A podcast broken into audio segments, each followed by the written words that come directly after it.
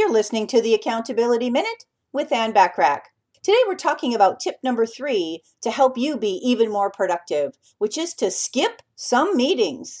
As Mark Cuban has said, there are so many ways to interact with people nowadays. Is there really a point to scheduling long and involved meetings?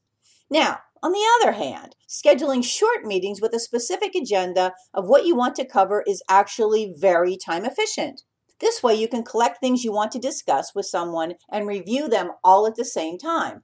This cuts out the need to send those nasty onesie twosie emails that constantly interrupt someone to get answers exactly at the moment you want them. Having these types of short meetings will definitely increase productivity for everyone in your office. My philosophy is to live by appointment only as much as possible.